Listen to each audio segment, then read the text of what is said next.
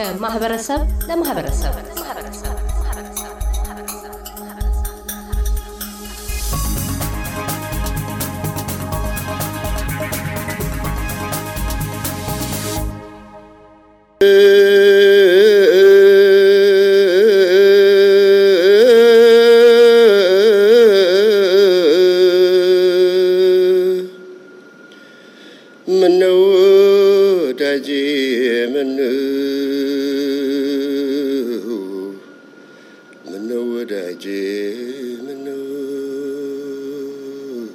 ኤልያስ የማነ ብርሃን ዳምጤ በቅጽል መጠሪያ ስሙ ኪዊ ተብሎ ይታወቃል።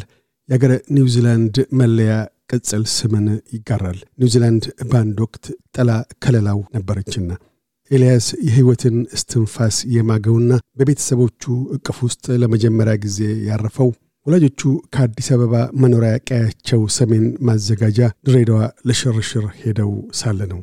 እስካሁንም የሕይወቱ አካል ሆኖ ያለው የሙዚቃ ሕይወቱ ግና የተቃኘው የአባቱ ሊቀጠበብት የማነ ብርሃን ዳምጤ የደም ሐረግ ውርስ ነው። ምንም እንኳ ከድምፃዊነቱ ይልቅ ስነ ጽሑፍ፣ ስነ ስዕልና ዳንስ ቀዳሚ የሙያ ዝንባሌዎቹ ቢሆኑም ወደ ሙዚቃው ዓለም ተስቦ በድምፃዊነት ለመድረክ እንዲበቃ የጎንዮሽ ተጽዕኖ ያሳደሩበት ግና የዘመናዊ ሙዚቃ አፍቃሪውና የታላቁ ኢትዮጵያዊ ድምፃዊ ጥላሁን ገሰሰ ወዳጅ የሆኑት አጎቱ ናቸው።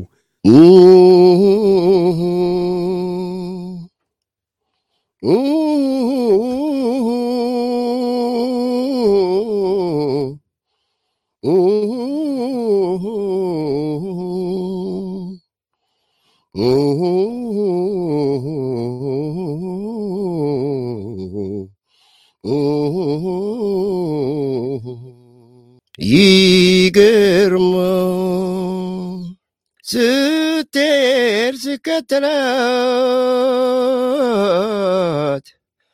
በጎን ያየችኝ አማላጅን ብርክ ጨክናም ቢያለችኝ ፍቅር ለብቻዬ ወድቆብኝ ምናልባት እድሜም ፈጀሁት ስትሄድ ስከተላት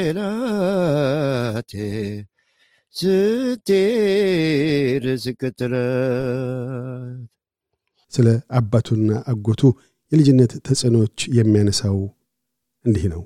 አመሰግናለሁ ካስሽ፣ ዛሬ እዚህ ስለጋበዝከኝ ስቱዲዮ በጣም ደስ ብሎኛል። እግዚአብሔር ያክብርልን። የአባቴ በዚህ በኩል ዜማ፣ አቋቋም፣ ከበሮ የዮሐንስ ቤተክርስቲያን ሲመሰረት በጃንሆይ ጊዜ እነዚህን ለማስተማር እዛው የገባ ነው እና ብዙዎቹን ዜማዎችና የዜማ አካሄዶችን ከአባቴ ነው የወሰድኩት። ጠቅላላ ስምንት ነን ቤት ውስጥ አምስት ወንዶች እና ሶስት ሴቶች።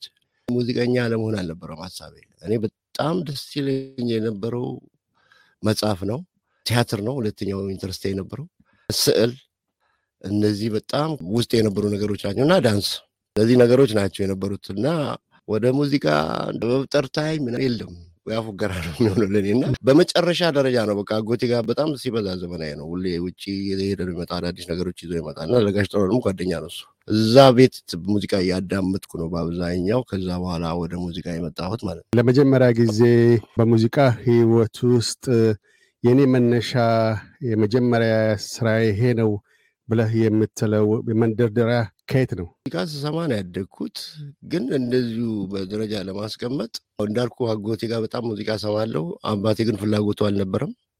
እኔ ዲያቆን እንደሆን ነበር የተፈለገው እዛ ቸርች ውስጥና በአጋጣሚ በዛ ሰዓት ላይ በቃ ደግሞ ሙዚቃ ሲነድፈህ ነደፈ ነው። ስለዚህ የፈለገ ብትባል አሰማም በዛ ሰዓት ላይ እና እኔ በጣም ቤት ውስጥ የሚሰሙ ሙዚቃዎችን እሰማለሁ። እንደገና ደግሞ አዳዲስ ሙዚቃ ሲወጣ ሙዚቃ ማከፋፈያና ዋናው የወጣበት ቦታ ላይ ሄጄ ነው ሁሉም ሰማው እና በአጋጣሚ እንግዲህ የነጋሽ ጥላሁንን፣ የምኒልክን፣ የሙሉቀንን እነዚህ እነዚህን ስሰማ ነው የኖርኩት እና እንግዲህ ክረምት ወደ አጎቴ ነው የሚሄደው። ወደ ሰፈር ስመጣ በጋው አካባቢ አንድ ቀን የአጎቴ ልጅ አለ የአክስቴ ልጅ ማለት ያሬድ ይማር የነበረ እሱ ይመጣል አኮርዲዮን ይዞ እኔ ሰርቪስ ውስጥ ቁጭ ብለን እንዘፍናለን እና የዘፈንን እያለ በአጋጣሚ የሆነ ሰው መጣ ማለት ነው። ምን አይነት ዘፈን ነበር ስዘፍነው ነበር? የተለየ ዘፈን ነው ዘፈኑ። ጥርሰ ፍንጭቷ ጉብል ወጣት ናፍታትሯ ወድር የላት አይኖቿን ሳይወረካለሁ ናፍቆቷን በዚያው ወጣለው ናፍቄያታለሁ የሚል ዘፈን ነው። ጥላሁን ሾሌ አልበሙ ላይ ያለ አንድ ዘፈን ማለት ነው። እሱንና ትዝታ ምናምን ነበር የምንጫወተው። ውሎ አድሮ ነበር እኔ ከያዘኝ ፍቅርሽ አስቸግረኝ እንጂ ዛሬም ትዝታሽ እንደኔ ከሆነ ሀሳብ ውሳኔ ከመለየት በቀር የለውም ኩነኔ ከመለየት በቀር የለውም ኩነኔ። አንዱ ሙሉ ቀን ትዝታ ነ ስንቱን አስታውሼው ስንቱን አስቤው የትዝታን ሸክምን እንዴት ልቻለው? የትዝታን ሸክም እንዴት ልቻለው? እና እንደዚህ እየተጫወትን ይህ ሰውዬ ወደ ግቢ ገባ ማለት ነው። ሰው ይዞት መጥቶ ማን ነው የሚዘፍነው ምናምን አለ። ያው እሱ ነው አሉት። ከዛ በኋላ ነገ ቀበሌ እንድትመጣ ተባልኩ። ያኔ የቀበሌ ኪነት የደራበት ጊዜ ነበር። እኮ ቀበሌ እንድትመጣ ተባልኩ። ልምምድ ነበራቸው እነሱ ከኔ በፊት የነበሩ ልጆች አሉ። እንደሱ ልምምድ እያደረጉ እኔ ገባው። ከዛ በኋላ ካልዘፈንክ ብሎ አለኝ ማለት ነው። ሰውዬው እሺ ብዬ ዛኔ አስታውሳለሁ። እንትን ነው የዘንባባ ማርነሽ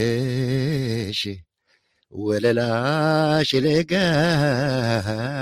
አልደርስብሽ አልኩኝ እጄን ብዘረጋ የዘንባባ ማርነሽ ወለላሽ የረጋ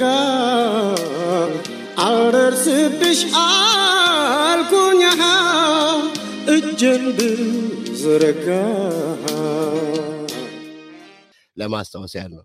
ስጀምርም በጥላሁን ገሰሰ ነው መንደርደሪያን ያደረግከው። መሀል ላይም ወደ ሙዚቃ ዘፍን የነበረው ከወንድም ጋር አንዱ ይሄ ጥላሁን ገሰሰ ነው።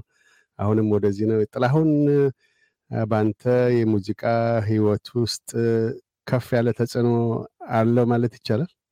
ይህኔ የመጀመሪያ ሙዚቃ በአብዛኛው የጀመርኩበት actually ሙሉቀን ነው።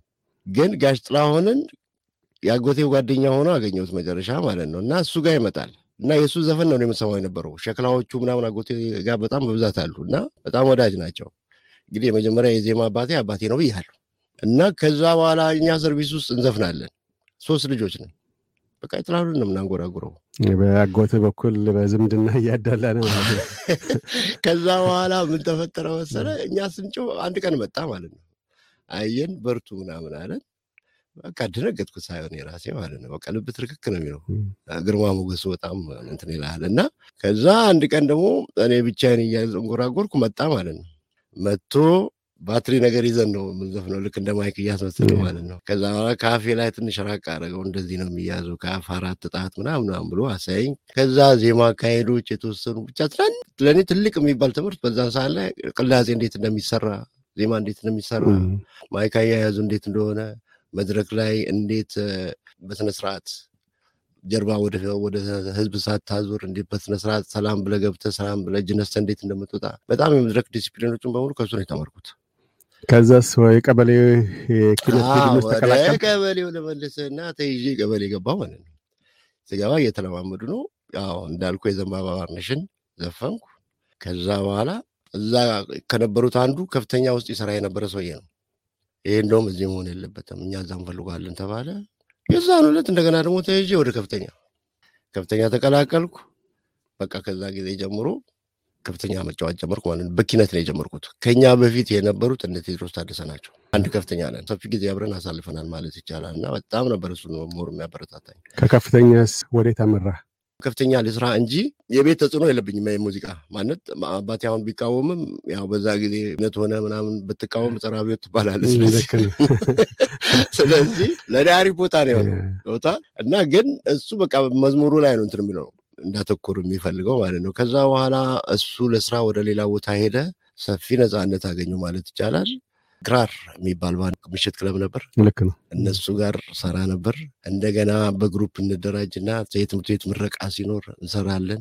ሂልተን እንሰራ ነበር። ሮሰ ሰው ከሌለ በአጋጣሚ ተጠርቼ ሄድና እሸፍናለሁ። ኃይለኛ night club ውስጥ በኋላ ነው መጨረሻ ላይ ነው የገባሁት። ስቴሪዮ የሚባል night club ማለት ነው።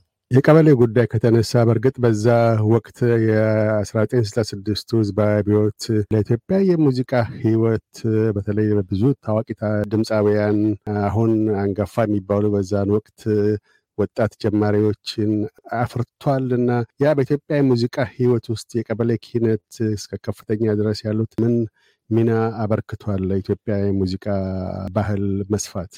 በሪቮሉሽኑ ጊዜ በጣም ከሚገባው በላይ ሙዚቃ በየቦታው በየሰፈሩ እየተደራጀ ነበር፣ እንደ ኪነት ማለት ነው። ከፍተኛዎች በጣም ብዙ ከፍተኛዎች ነበሩ፣ ወደ ሀያ አምስት ናቸው ምናምን አካባቢ እና በየቦታው ሙዚቃ ነበር። በየቦታው የምሰማው የአብዮት ሙዚቃ ነው በአብዛኛው። night club ካልሄድክ በስተቀር የፍቅር ዘፈን ብዙ አትሰማም በጣም እና እንግዲህ ያን society በሙሉ move ያደረገው ያ ሙዚቃ ነው ማለት ይቻላል። አስታውሳለሁ በጣም ልጆች ነን ህፃኖች እና እና almost አስራ አስራ አንድ ምናምን ነን እና ስንሆን ራሱ ማለት ጅጅጋ ሁሉ ሄደናል።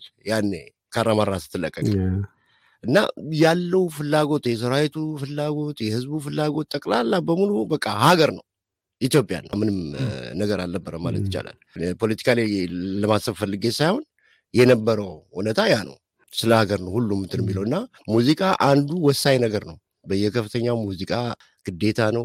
በኪነት ስር ትጠቃለህ፣ ቲያትር ትሰራለህ፣ ስነ ጽሁፍ ይዘጋጃል፣ ትሰለጥናለህ። አሁን የፑሽኪን ማዕከል ያኔ ነው እንግዲህ አጭር ጊዜ ገብተን ነው የሰለጥነው ቲያትር ምናምን እና በየጊዜው ለምሳሌ በዓል ይዘጋጅና ፌስቲቫል ብቻ መዋጮ ምናምን ወደ ጦር ግንባር ለሚለው ነገር ምናምን መዋጮ እነዚህ እነዚህ ነገሮች ላይ ከሁሉም አቅጣጫ የተለያዩ አራት አምስት የከፍተኛ ኪነቶች ይመጡና ይገጥማሉ።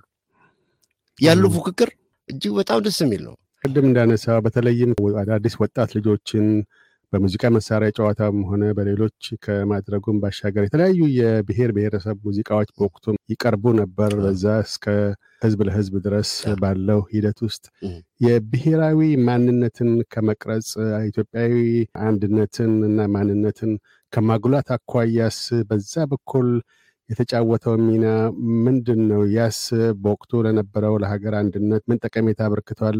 ያ አሁን አይታይም። ባለፉት ሰላሳ አርባ ዓመታቶች ውስጥ በተለይ አሁን ካለው ሁኔታ አኳያ ፈላጊ ነው ወይም ያ ቢሆን ኢትዮጵያ ብሔራዊ ማንነትን አጉልቶ ሊያወጣ ይችላል የሚል አስተያየ ያለ። ያንን ለማድረግስ የማን ፋንታ ነው? የግድ መንግስት መጠበቅ አለበት ወይስ ሙዚቀኞች የዚህ አይነት ብሔራዊ መንፈስን የሚያነሳሱ ነገሮች ቢያቀርቡ ዋጋ ይኖረዋል የሚል አታያለ። ይሄ ሰፋ ያለ ጥያቄ ሰፋ ያለ መልስ የሚፈልግ ጥያቄ ነው። ግን በአጭሩ ያለው ነገር ልልህ የፈለግኩት ነገር ምንድን ነው? art በተለይ ሙዚቃ society ን awareness ይፈጥራል። የሰዎችን መንፈሳዊም የአካልም ዝግጁነት እንዲኖራቸው ያደርጋል። ስለ አንድ ነገር፣ ስለ ባህላቸው፣ ስለ ማንነታቸው፣ ስለ ሀገራቸው እንደገና ደግሞ ስላለን ጠቅላላ እሴት አስተሳስሮና አገናዝቦ ሰውን የሚያነቃ ነው። የሰው ስሜት ውስጥ ቶሎ መግባትም የሚችል ነገር ነው። ረጅም ንግግር ከምታደርግ ይልቅ አንድ ዘፈን ብዙ ሰው ሊቀይር ይችላል። መልእክቶቹ ናቸው ወሳኞቹ እዛ ውስጥ ያሉት ማለት ነው። ያን ነገር ደግሞ ለማድረግ ግድ ብዙ ቦታ መቆፈር አለብህ፣ search ማድረግ አለብህ፣ ማንበብ አለብህ፣ እንደገና ሀገርን ታሪክ ማወቅ አለብህ፣ ከአዋቂዎች ጉልበት ስር ቁጭ ብለህ መማር አለብህ እና ኢትዮጵያ በጣም ሰፊ ነች። በዚህ አጋጣሚ አንድ ምሳሌ ልንገር። አባት ያለኝን ነገር ነው። ወደ ስደት ካልወጣሁ ምናምን ብዬ ማነው last minute ላይ ጓደኞቼ ስለወጡ ስደት ልትሄድ አስበሃል ምናምን አለኝ። በፍጹም በቃ መሄድ አለብኝ ጓደኞቼ እንደዚህ ምናምን አሉ። ሂድ ነው ያለኝ። ስትሄድ የኢትዮጵያን ዋጋ ታገኘዋለህ። ኢትዮጵያ በአፈሯና በውሃዋ ህዝቦቿን የምታደን ብቸኛ ሀገር ነች። ይህን ስደት ስትሄድ ትረዳዋለህ። አሜሪካ ሄደህ በዛ አፈር ታጭተህ ትድን እንደሆነ ታየዋለህ እና ያ ነገር እየቆየ ያቃጭላል። ድምፃዊ ኤልያስ የማነክዊ በቀጣይነት በስደት ዓለም በአገረ ሶማሊያ እንደምን ለታዋቂ ድምፃዊነት እንደበቃ ያወጋል።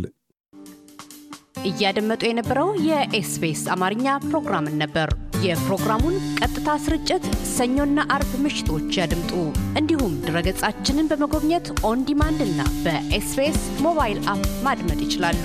ድረገጻችንን SBS dot com dot au Amharic ን ይጎብኙ።